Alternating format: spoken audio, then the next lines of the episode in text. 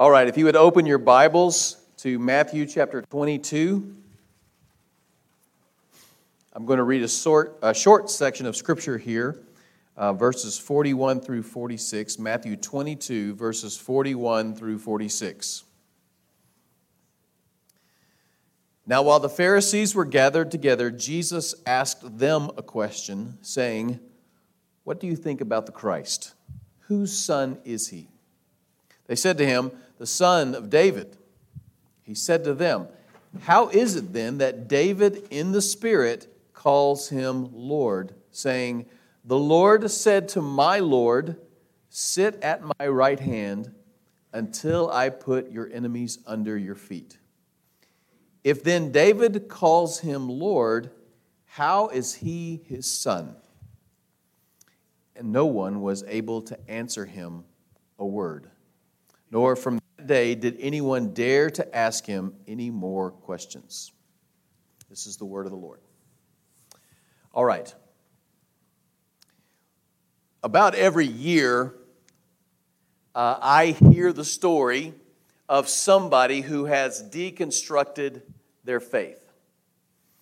And usually it's either like a public figure, you know, somebody who's a fairly well-known Christian who has come out publicly and said, "I don't consider myself a Christian anymore." Most recently for me, I heard the story of a man that I knew when I was much younger. He was in ministry. He left the ministry, and then he left the faith later on in life. And it just has started causing me to start thinking a lot about these sorts of things. One of the most common arguments for people who say they have deconstructed their faith. And now just take a moment and think about that phrase, deconstructing your faith. Now, what that typically means is someone comes and says, you know, "Hey, I grew up going to church. It's just sort of been a habit of my life.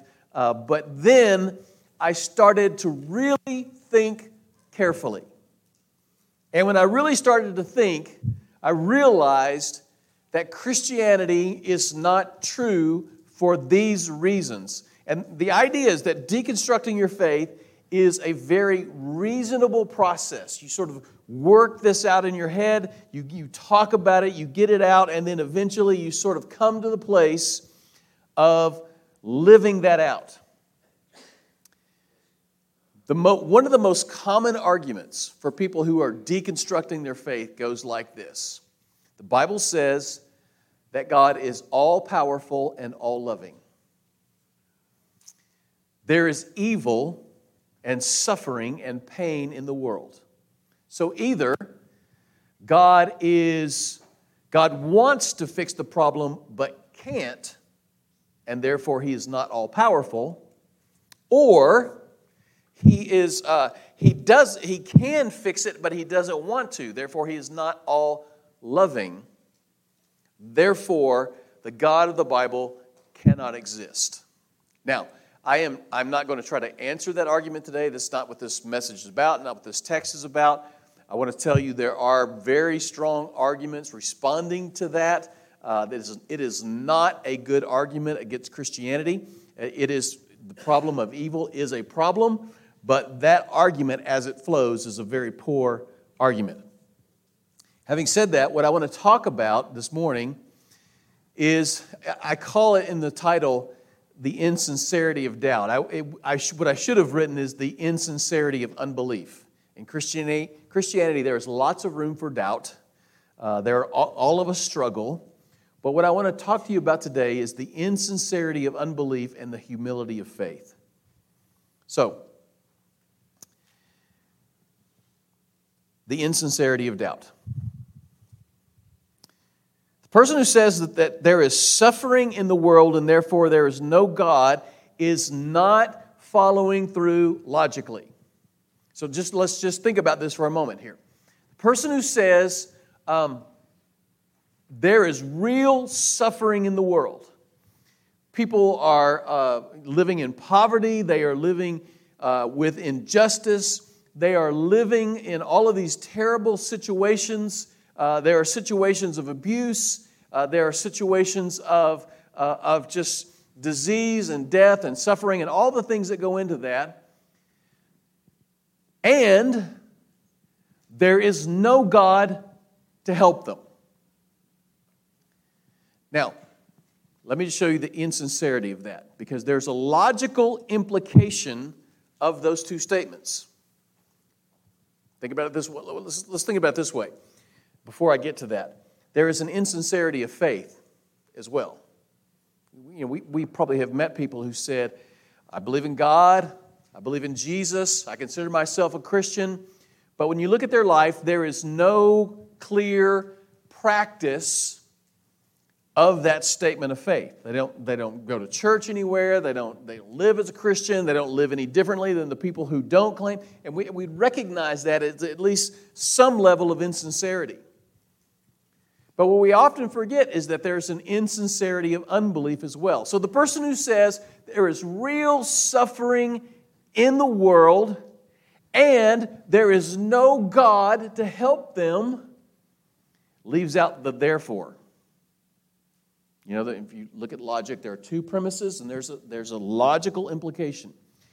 Suffering in the world, no God to help them, therefore I should spend the rest of my life trying to help people who are suffering.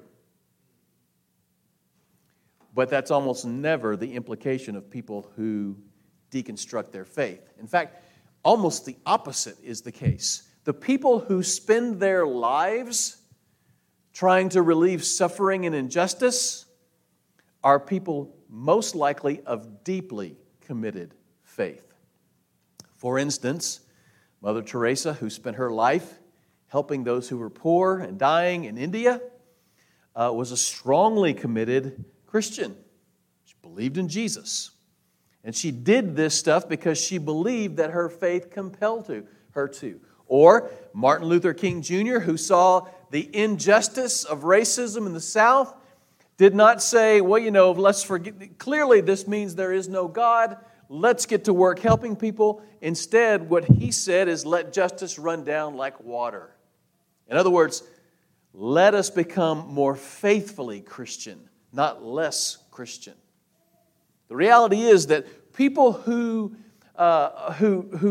deconstruct their faith and say, well, you know, I've really thought about it carefully. There's suffering in the world. There's no God to help. Don't then turn around and spend their lives helping other people. Typically, it is a sort of a justification to go do what I want to do. Aldous Huxley, who was a famous author, actually said that he denied Christianity so that he could live the way that he wanted. I mean, one of the very few really honest atheists, he said he denied Christianity so that he could do what he wanted to do. I want to see in the text, just before Jesus asks this question, he is asked three questions by different groups of people. And so what the text actually says is the first question that's asked is, should we pay taxes to Caesar? What I want to show you is the insincerity of this approach. So these groups of people come, and sort of behind these questions is the main question, is Jesus the Messiah? Is he the king that was promised in the Old Testament? And so these religious experts are coming with questions. And the idea is, well, if you're supposed to be the Messiah, you ought to be able to answer these questions. And we'll see whether or not you're the Messiah. We're going to question you. So the first question is, should we pay taxes to Caesar? But the question is insincere, because the text actually says it was asked to trap Jesus in his words. And here's how it would have trapped him. If you say, yes, we should pay taxes to Caesar, then they would turn to the Jews and say, see that? Because the Jews hated the Romans. They were the oppressors. If Jesus said, no, we shouldn't pay taxes, then these questioners would turn to the Romans and say, you see that? Here's a guy who's trying to overthrow the government. Get him. And so whatever he answers, it is intended to trap him. It's not a question to say, look, we're really wondering if you're the Messiah, and we need more information. It's that we are convinced you're not the Messiah. The second question is in regards to the resurrection of the dead. And I think this is supposed to be like sort of like a brain teaser, I guess. So there's two groups that are there, the Sadducees and the Pharisees. The Pharisees believed in a general resurrection at the end of time, and the Sadducees did not believe in a general resurrection at the end of time. And so one of the Sadducees asked the question, a hypothetical question about a woman who marries a man and her husband dies. And then she remarries another man, and he dies. And she remarries another man, and so on and so on and so on, until she's got this string of guys who have, she's married and they've died, and then she dies. And so the question is, at the resurrection, whose wife is she going to be? And the implication is, it's an unanswerable question. You know, there's no way that you can just simply figure that out, is the idea. This was, I think, the thing that probably stumped the Pharisees, and they're probably fuming as they asked this question. And then the third question is, which commandment is most important? And I think this is the debatable question. Because there were ongoing debates in the first century about which one of the commandments was the most important commandment. And so what I'm trying to show you is in each one of these questions, the question is insincere. In other words, these Pharisees and Sadducees are not coming to Jesus sincerely asking who he is or if he is really the Messiah. They're saying, we don't think you're the Messiah, and we're really going to ask you a bunch of questions to prove it. Now, all I'm trying to say is, if you are here today and you've kind of bought into that argument about suffering in the world and God not doing anything about it, and therefore there is no God, would you at least be willing to recognize, look into your heart, and see if there is not some small part of you that doesn't want there to be a God? That your life would be lived on your terms? Now, to be honest with you, I gotta warn you, that's a hopeless existence. To live in a world that was created by chance with no hope of anything beyond this world is a pretty hopeless way to live. But at least if you're going down that road, would you at least recognize in your own heart there is desire? You know, we like to think we are looking at the world objectively, but the reality is all of us are biased. There's a bias towards faith. There's a bias against faith. And part of the reality of who we are as human beings is a desire for there not to be a God. Now, the amazing thing about this is how Jesus handles this. What I want you to see is that Jesus does not push these guys further away. He seeks to draw them in by his answers. Now, let me just stop and say, I have always read this as these guys coming and asking these insincere questions, and Jesus sort of doing this, you know, very intelligent sidestep. You know, like, you thought you had me. Ha ha! You know, and he gives this brilliant answer that sort of stuns these guys. And you know, that they don't know, they realize he's much smarter. In other words, I always read this as Jesus' intention to show that he is much smarter than the Pharisees and the Sadducees. And I realized that's really about my heart rather than Jesus' heart. Like, I want to be the guy who is so smart that when somebody asks a hard question, I just stump them, with my brilliance.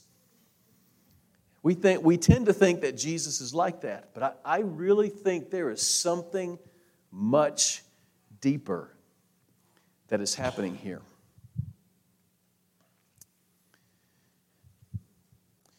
Jesus answers the first question. And the question, of course, is in regards to, should we pay taxes to Caesar? Jesus says, give to Caesar what is Caesar's, but give to God what is God's. And we all go, oh, that's good. Like if you've ever watched an apologist, who was able to take, I was just listening to Tim Keller, who they just published as a podcast, his Questioning Christianity series, where he gives a speech and then takes questions from people who are not Christians. And he gives these brilliant answers, and I always think, oh man, I just wish I could just, in the moment come up with something that brilliant, and just really be able to just blow people away with this, this ability to defend the gospel. Well, you tend to think that's what Jesus was doing. But Jesus, think about what he says. He says, take out a coin. Whose image is on the coin? They say Caesar's image. He says, give to Caesar what is Caesar's, but give to God what is God's. Now, who is made in the image of God? We are. So Jesus is saying, give yourselves to God. So what I'm trying to say is that Jesus is actually answering the background question of, is he really the Messiah? And his answer is not, yes, I'm the Messiah, let me show you how smart I am, and then you'll know. But his answer is, give yourselves entirely to God, and then you'll know that I'm the Messiah.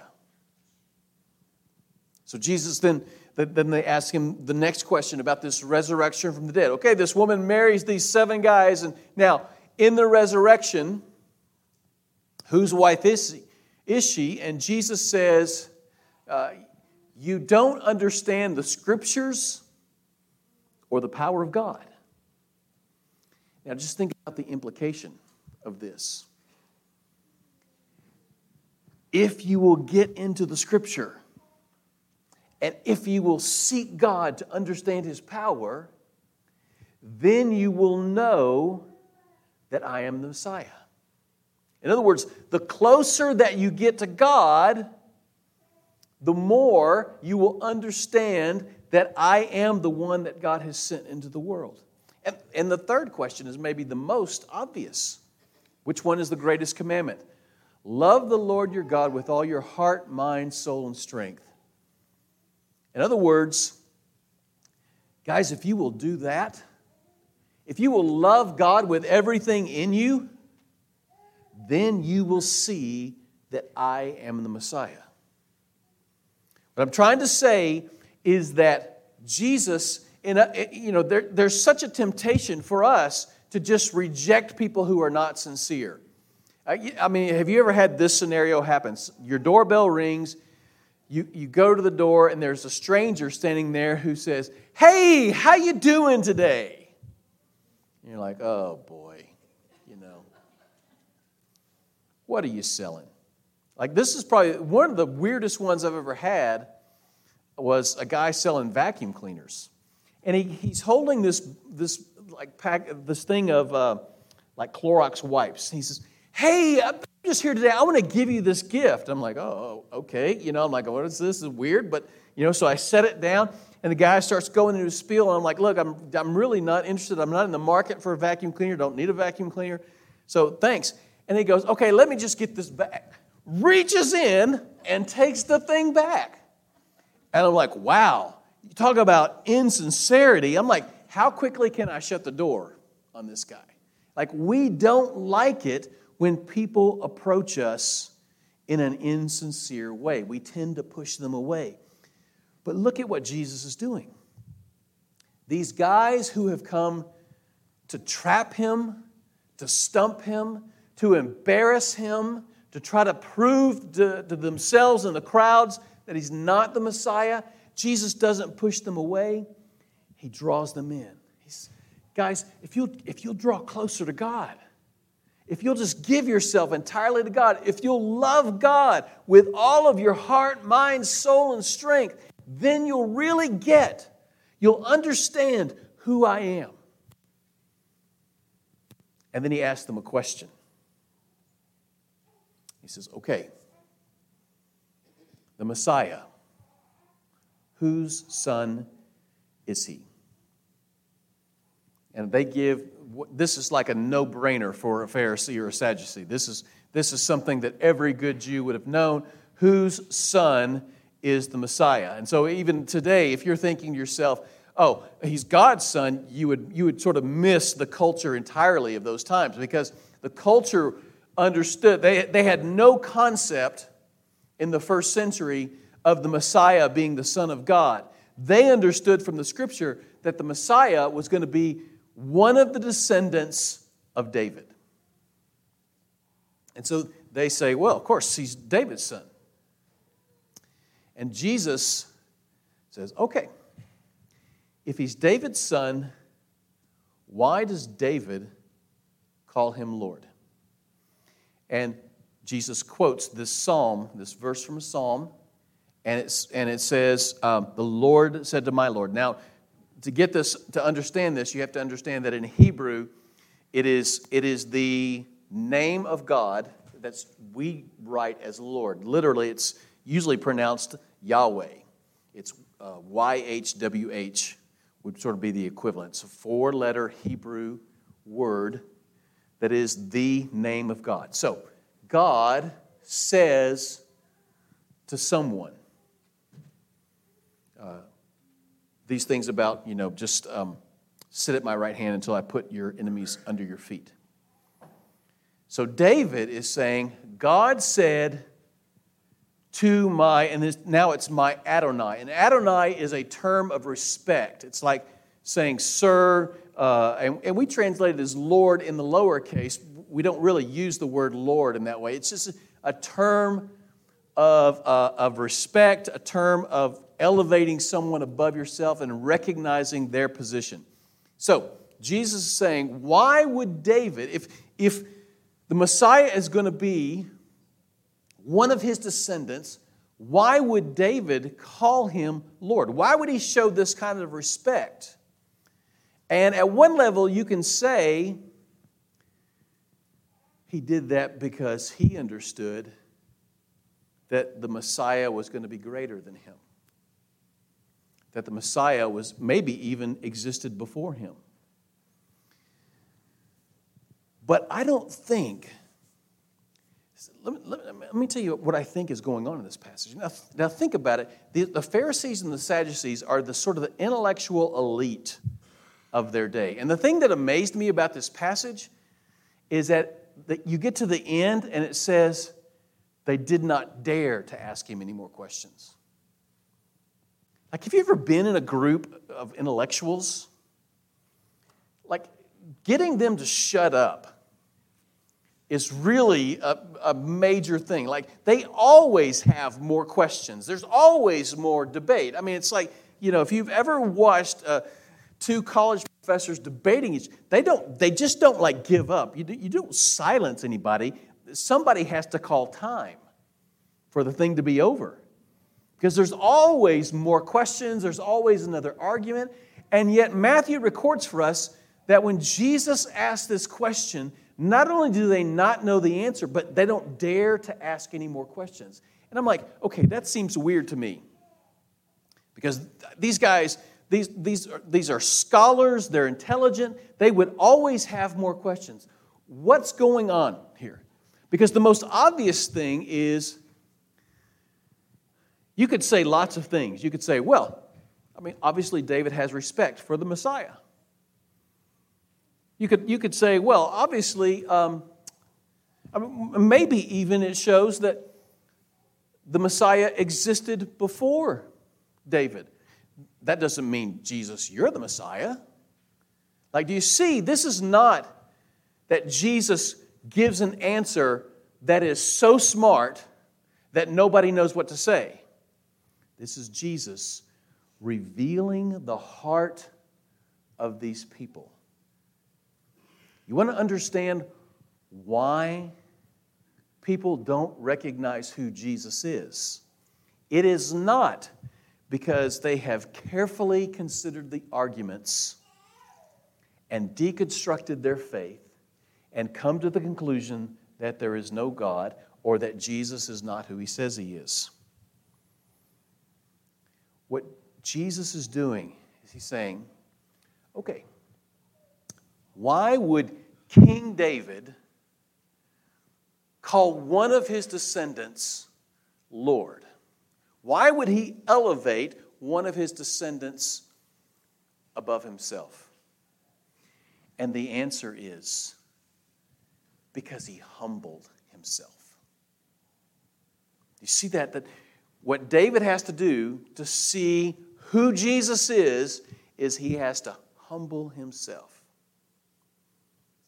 Now here's what's going on. These guys come to Jesus and they're saying, okay, you think you're the Messiah. We're about to ask you some really tough questions that will prove that you're not. And what Jesus is saying in effect is, guys, that won't work. That's not the way this thing works.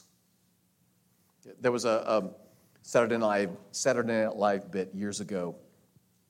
I think it was with Phil Hartman. And it was this idea of, if you went up into like the northeast and you asked directions.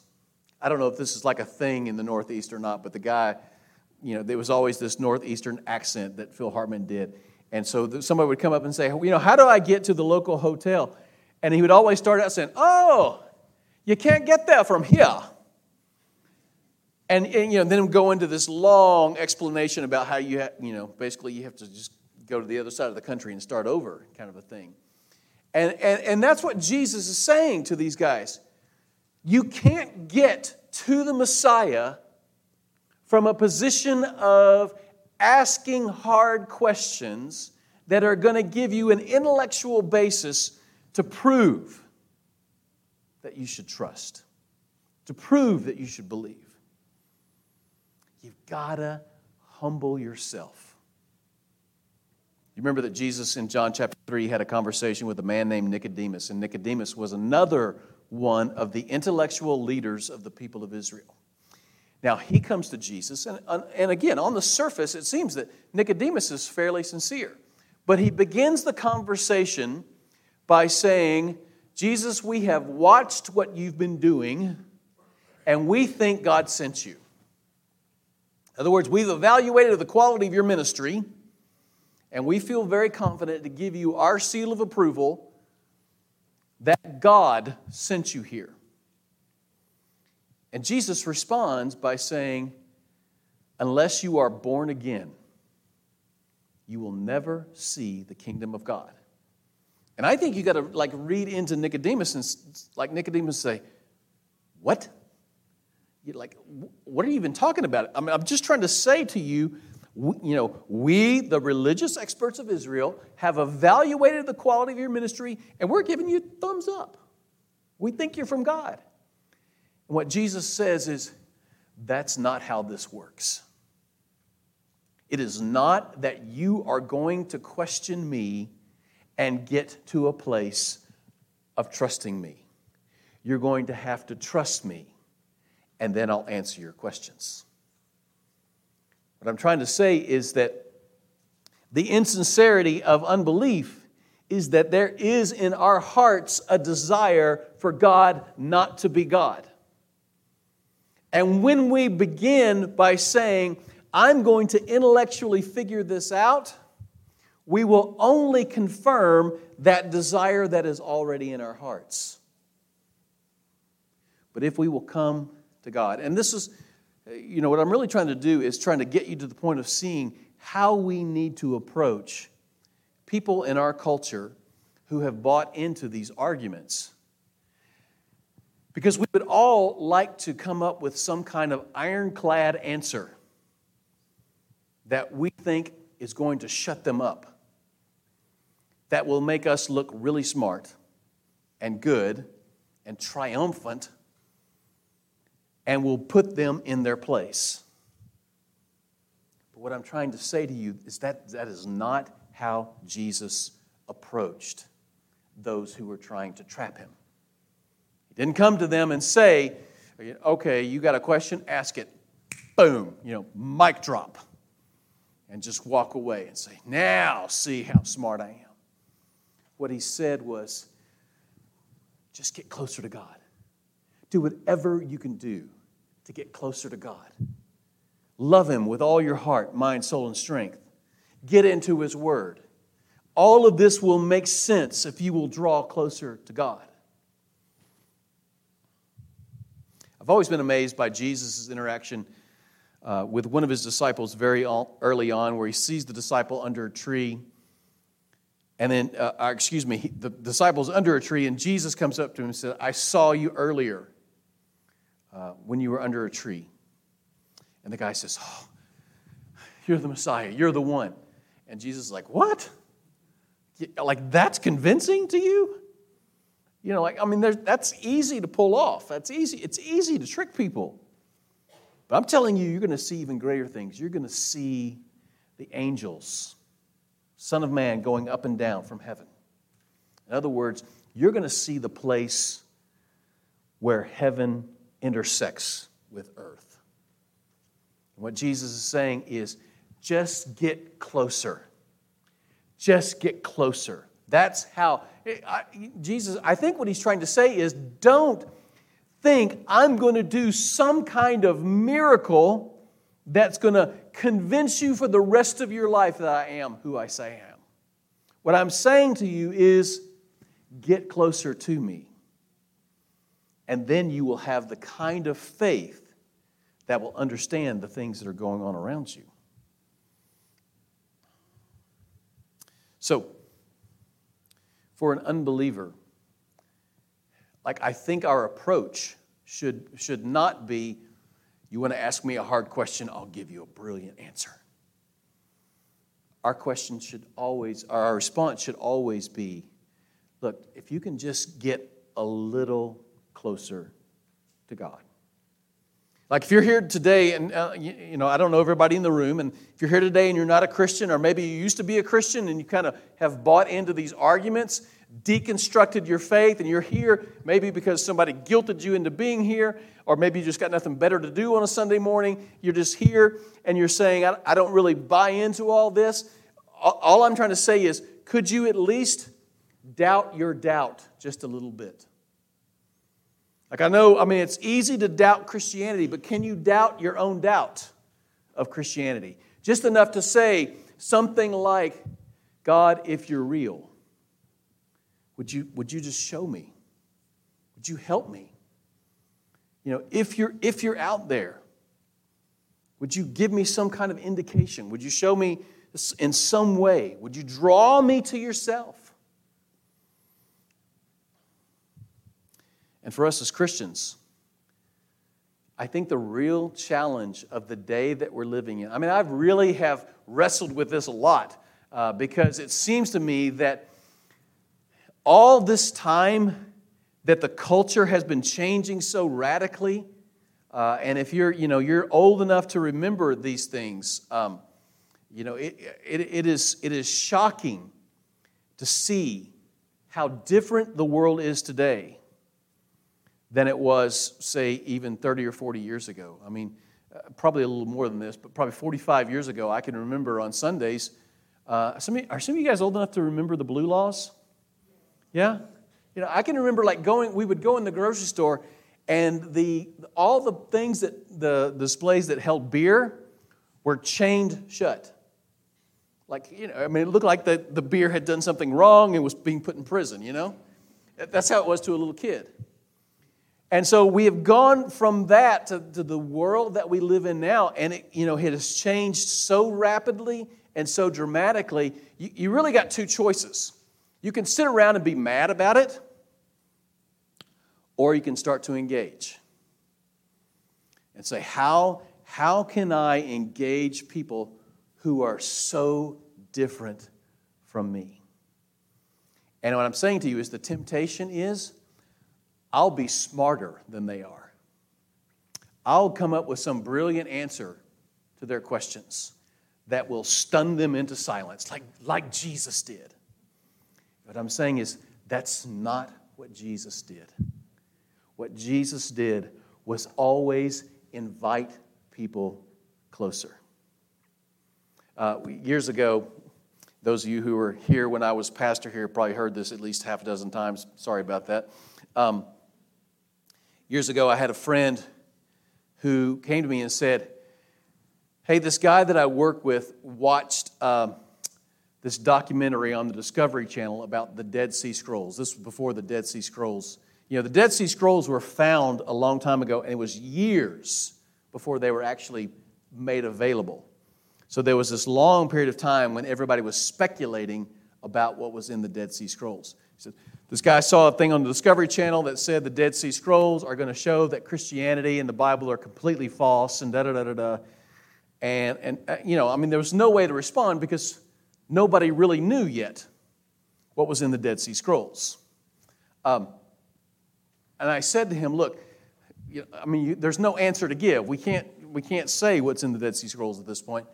But I said, do this instead. Tell him, look, I don't know the answer to this, but let me tell you about how Jesus has changed my life. In other words, invite him closer. Invite him closer to you. Like, don't push people away who are different than you. Don't push people away who have radically different views. Seek to draw them closer. And let Jesus draw them to himself.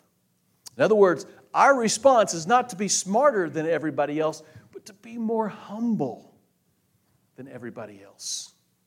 Look, that's a tough question. You know, let me just tell you a little bit more about my life and how Jesus has changed my life. Or let me just tell you about who Jesus is from the Scripture. A simple presentation from the gospel has greater power than the ability to refute all kinds of arguments. We cannot, in this season, we cannot be high and mighty.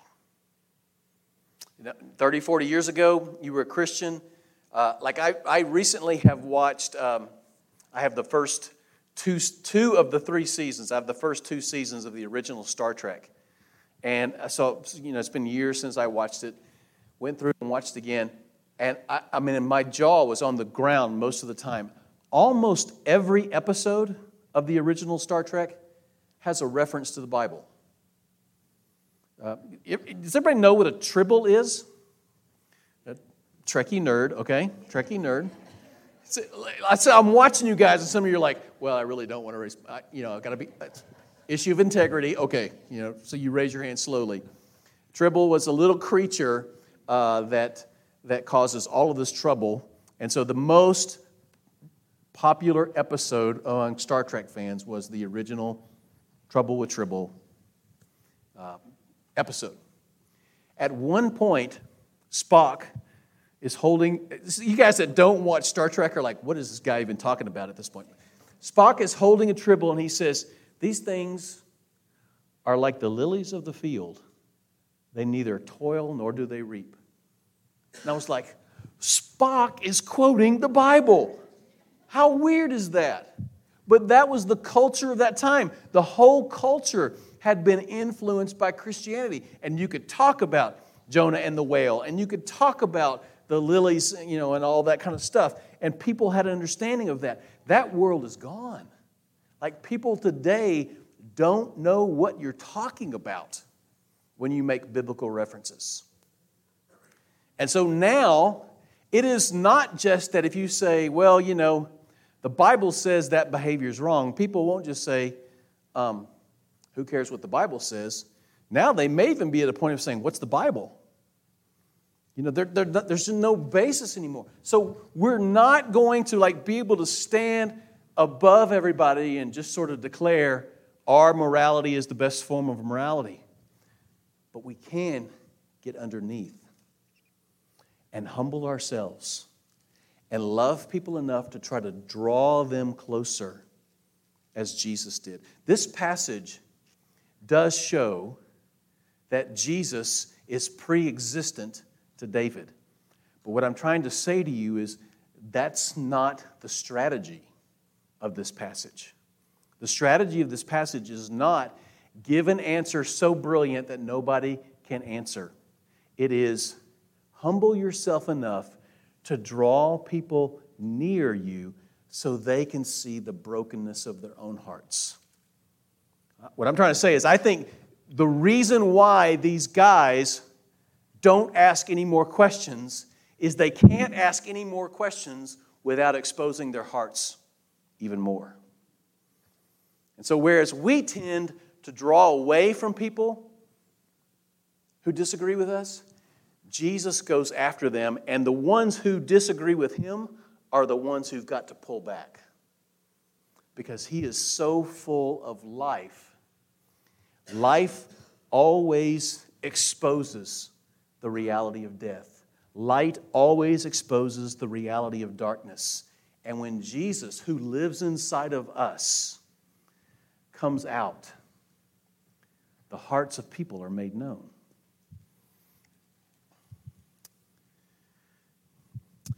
What I'm not trying to say to you, well, let me say it this way. We don't need an answer that will confound people. We need a humble invitation to meet a person who will confound people. That Jesus, like I'm trying to say to you, like you don't have to figure out everything. You just have to know Jesus and make him known to others. And he'll confound them. He'll answer them. He'll draw them to himself.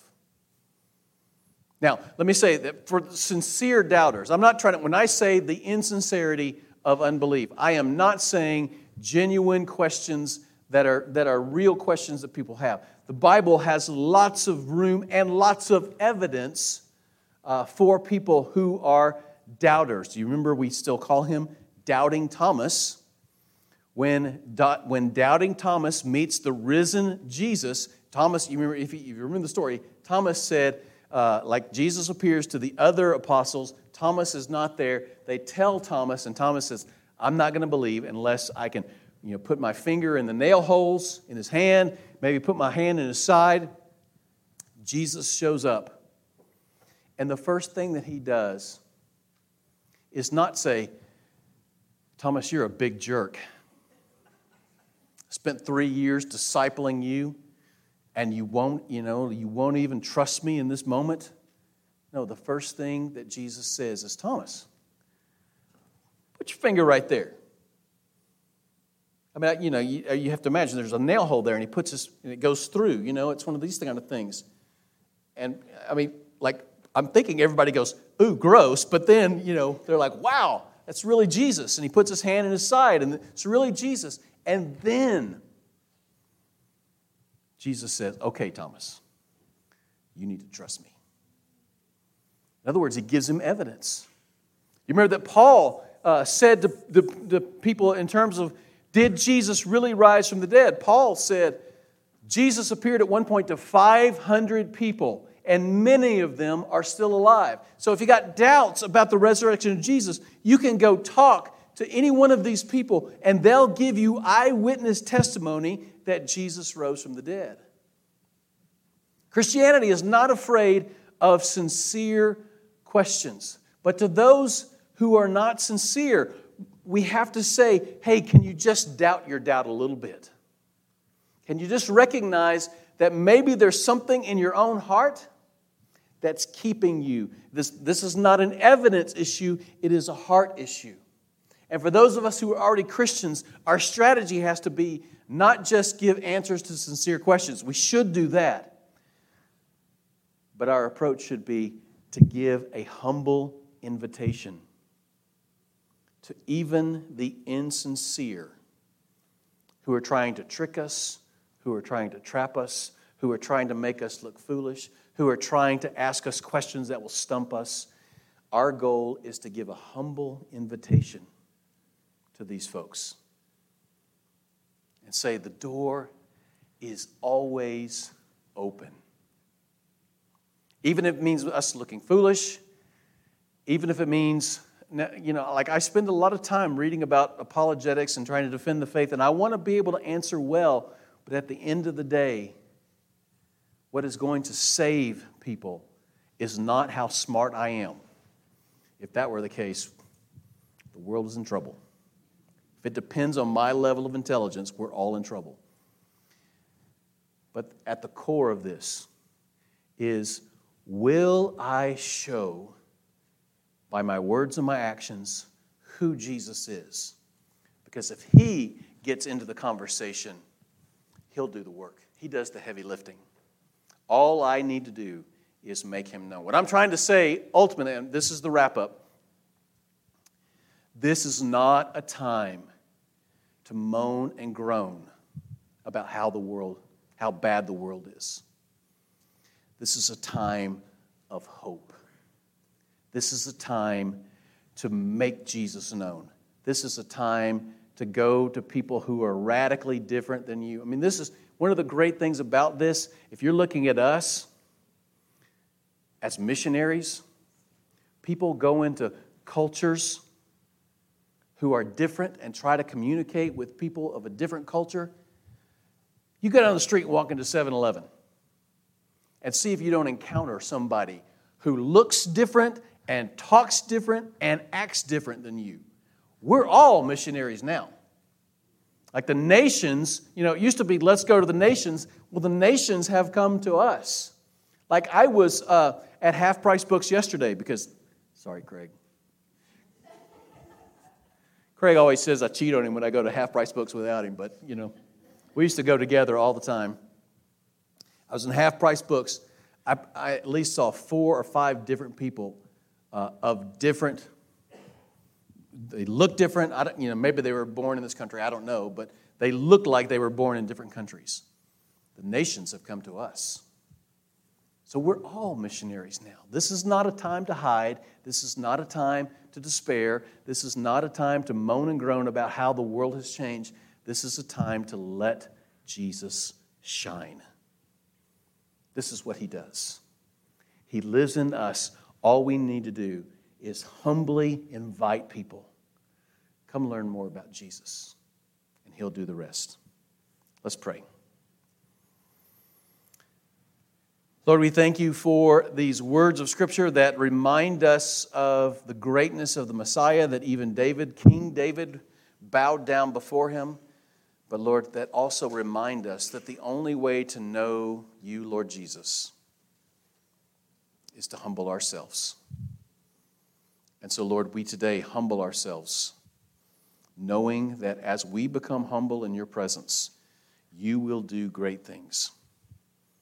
And so, Lord, would you today remind us of this truth, and as we interact with the people around us, people who might have questions, people who might have doubts, people who are full-on unbelievers and maybe hardened atheists, Lord, may we be the kind of people like Jesus who seek to draw them near and humbly offer an invitation to bow before the King. We pray this in Jesus' name.